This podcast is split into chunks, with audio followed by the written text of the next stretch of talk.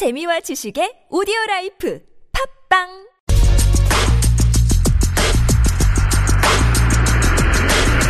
사이언스 뉴스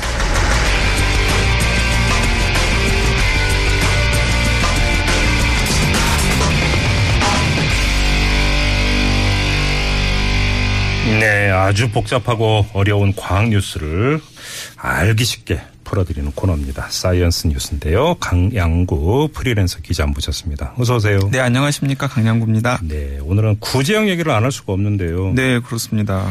지금 이게 소 구제역이 돼지 구제역으로 번질지 기로에서 있다 이런 얘기가 들리대요. 네, 그렇습니다.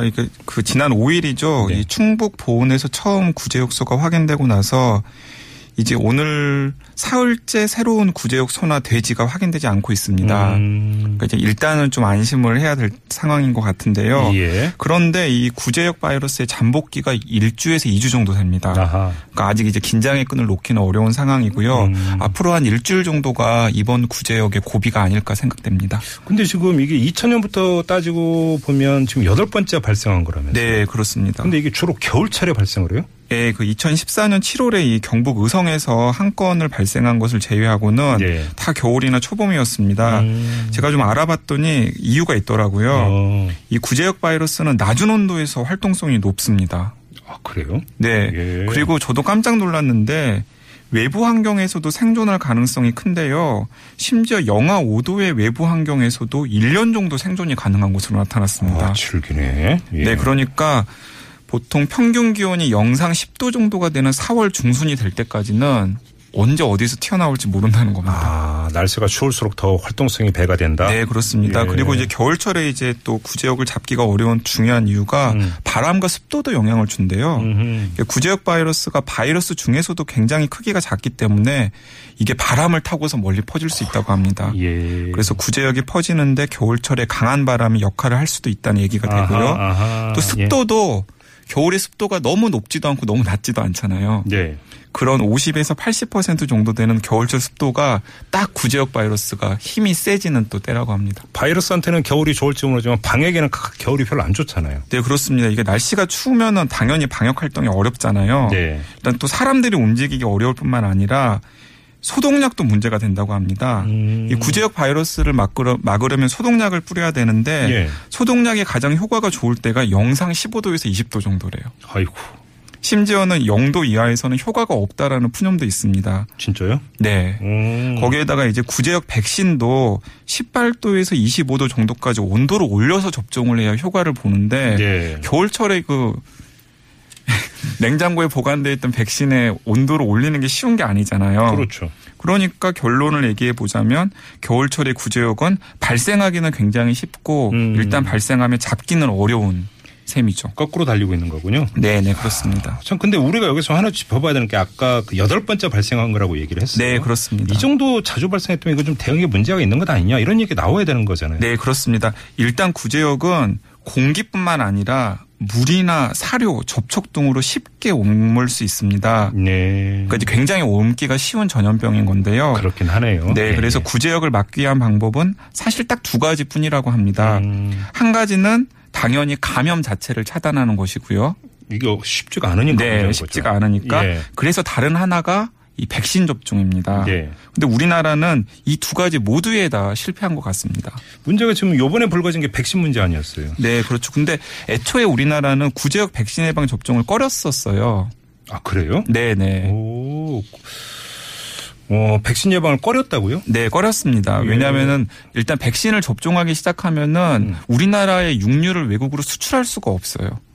아, 그래요? 네, 저 나라는 구제역 위험 국가다라는 걸 그냥 인정을 하는 셈이 되는 거죠. 백신 접종만으로도? 네. 계속해서 구제역 백신을 놓고 있다라는 건 저 나라는 구제역으로부터 안전하지 못한 나라라는 인식을 준다는 거죠. 아, 근데 지금 백신 접종 의무화돼 있지 않나요? 네, 그렇습니다. 근데 원래는 의무화가 아니었는데 네. 2010년, 11년에 구제역이 엄청나게 돌았을 때 혹시 기억나세요? 네. 그때 이 소, 돼지, 염소, 아유. 사슴 등 제가 숫자를 다시 한번 확인해 봤는데 예. 343만 마리를 땅에 묻었더라고요. 아유, 그때 살처분 정말 아유 예. 예, 그러니까 단지 구제역에 걸릴 가능성이 있다는 이유만으로 땅에 묻힌 소돼지의 사정도 딱하고 예. 또 그런 모습을 보는 농민도 딱하고 예. 또 우리의 마음도 굉장히 편치가 않았잖아요. 그렇죠. 게다가 이게 뭐 좀 문제가 있긴 합니다만은 저는 마음에는 안 듭니다만 어쨌든 돈을 따져봤더니 예. 살처분 보상비와 매몰관리 비용 등을 따져봤더니 3조 원 가까이가 들었대요. 와, 엄청난 돈인데요. 그래서 이렇게 이 구제역에 돌아서 살처분을 했을 때 돈이 들 바에는 차라리 백신을 예방접종을 하자. 그래서 2010년부터 구제역 백신 예방접종이 의무화되었습니다. 예, 백신 예방접종 얘기하기 전 하나만 더 짚고 가죠. 네네. 이런 식으로 그러니까 그 무차별 살처분밖에 방법이 없는 거니까? 발생을 하면? 두 가지 패러다임이 있었습니다. 예. 하나가 살처분이고 하나가 백신 예방접종이었는데 예. 우리나라는 살처분 방식을 따르다가 이제 살처분 방식이 너무 폭력적이고 돈도 많이 든다라는 걸 예. 경험을 하고서 이제 백신 예방접종으로 패러다임 전환을 한 거죠. 예, 그래요. 아니, 근데 만약에 이제 그 구제역이 발생을 했고 그래서 백신 예방접종의 효과가 별로 없다. 지금 그 논란 많잖아요. 네, 그렇죠. 그래서 아무튼 이제 그 구제역이 발생을 했는데 그런다 하더라도 백신 접종하는 거 뒤늦게라도 하는 거 말고 네. 살처분 하더라도 이렇게 해야 되냐라는 거예요. 제 얘기는. 그건 저도 문제라고 생각합니다. 좀 이따가 제가 예. 그 다시 그 얘기는 제가 재론을 할 텐데요. 예, 아, 알겠습니다. 그럼 백신 얘기로 다시 돌아가서 백신 관리가 제대로 안 된다 이런 얘기도 있던데요. 네, 그렇습니다. 이게 근데 사실 농민도 할 말이 있습니다. 그 이번에 그 구제역 백신 같은 경우에는 사육 규모가 50도 이상이 되면 백신을 직접 구입해서 접종을 해야 하거든요. 농민이 직접 접종을 해요? 직접. 수의사가 접종하는 게 아니고? 네네. 그러니까 농가에서 백신 관리를 제대로 하는 게 얼른 생각해봐도 쉽지가 않겠잖아요. 네. 뭐 백신 보관이라든가 접종 시기 등 신경 써야 할 게 굉장히 많습니다.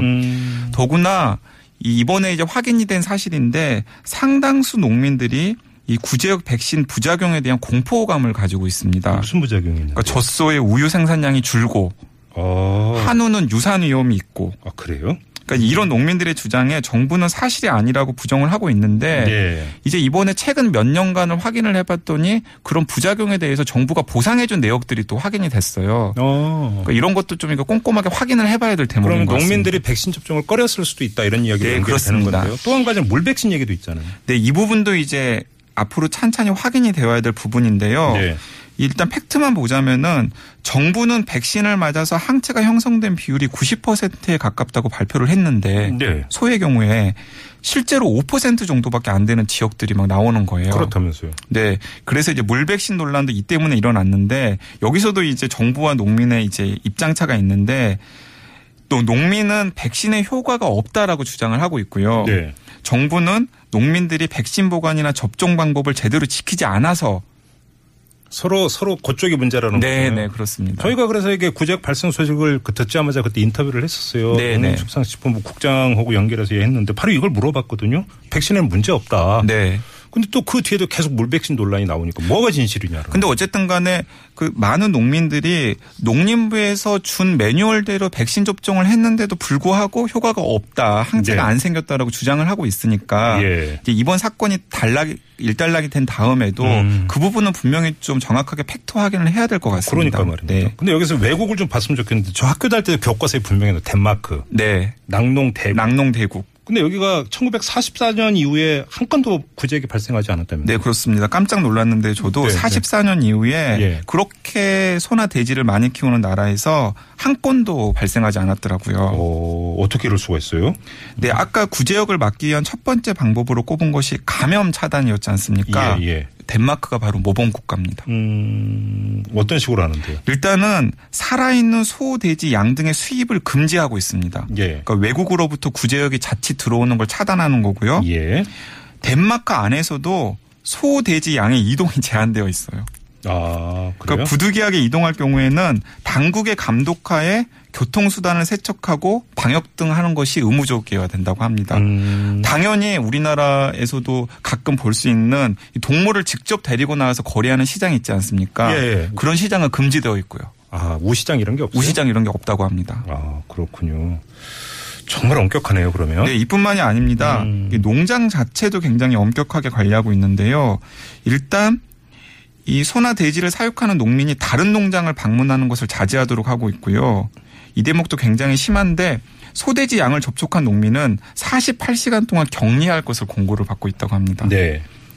예, 그리고 구제역 발병 국가에서 나온 사료뿐만 아니라 이 덴마크 안에서 나오는 음식물 쓰레기로 활용한 사료도 금지되어 있어서 사실상 이 구제역의 감염원 자체를 차단하기 위해서 굉장히 많은 노력을 국가와 농민이 파트너십을 가지고 진행하고 있다라는 겁니다.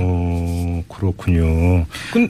계속해 주세요. 네, 그 이번에 국내에서도 이 굉장히 인상적인 사례들이 이제 언론에 보도가 된 경우가 있는데 몇몇 농가에서 이 덴마크에 준하는 관리를 해온 자율적으로 관리를 해온 사례가 이제 이번에 부각이 되었는데요. 그런 농가의 경우에는 구제역 피해가 거의 없었다고 합니다. 그러니까 우리나라도 마음만 먹는다면 덴마크처럼 할 수 있을 여지가 없지는 않다라는 걸 보여주는 증거라고 생각합니다. 아까 말씀하신 공기를 통해서도 이게 전염이 된다고 말씀하셨잖아요. 네네. 그 순간에 이거 쉽지 않겠다 생각을 했는데 하자면 또 할 수 있다 이런 얘기잖아요. 덴마크가 그 애고요. 또 우리나라에서도 그런 애가 있었고요. 알겠습니다. 그렇기 때문에 방역의 중요성은 100번 1000번 강조해도 그러니까 지나치지 않고 특히 예방. 근데 살처분 같은 경우는 좀 다른 방법 없을까? 지켜보는 입장에서는 그런 생각이 계속 들어요. 예, 아까 살처분 얘기를 하셨는데 그 부분에 대해서는 또 제가 또 할 말이 많이 있는데 그건 시간상 다음 기회로 미루도록 하겠습니다.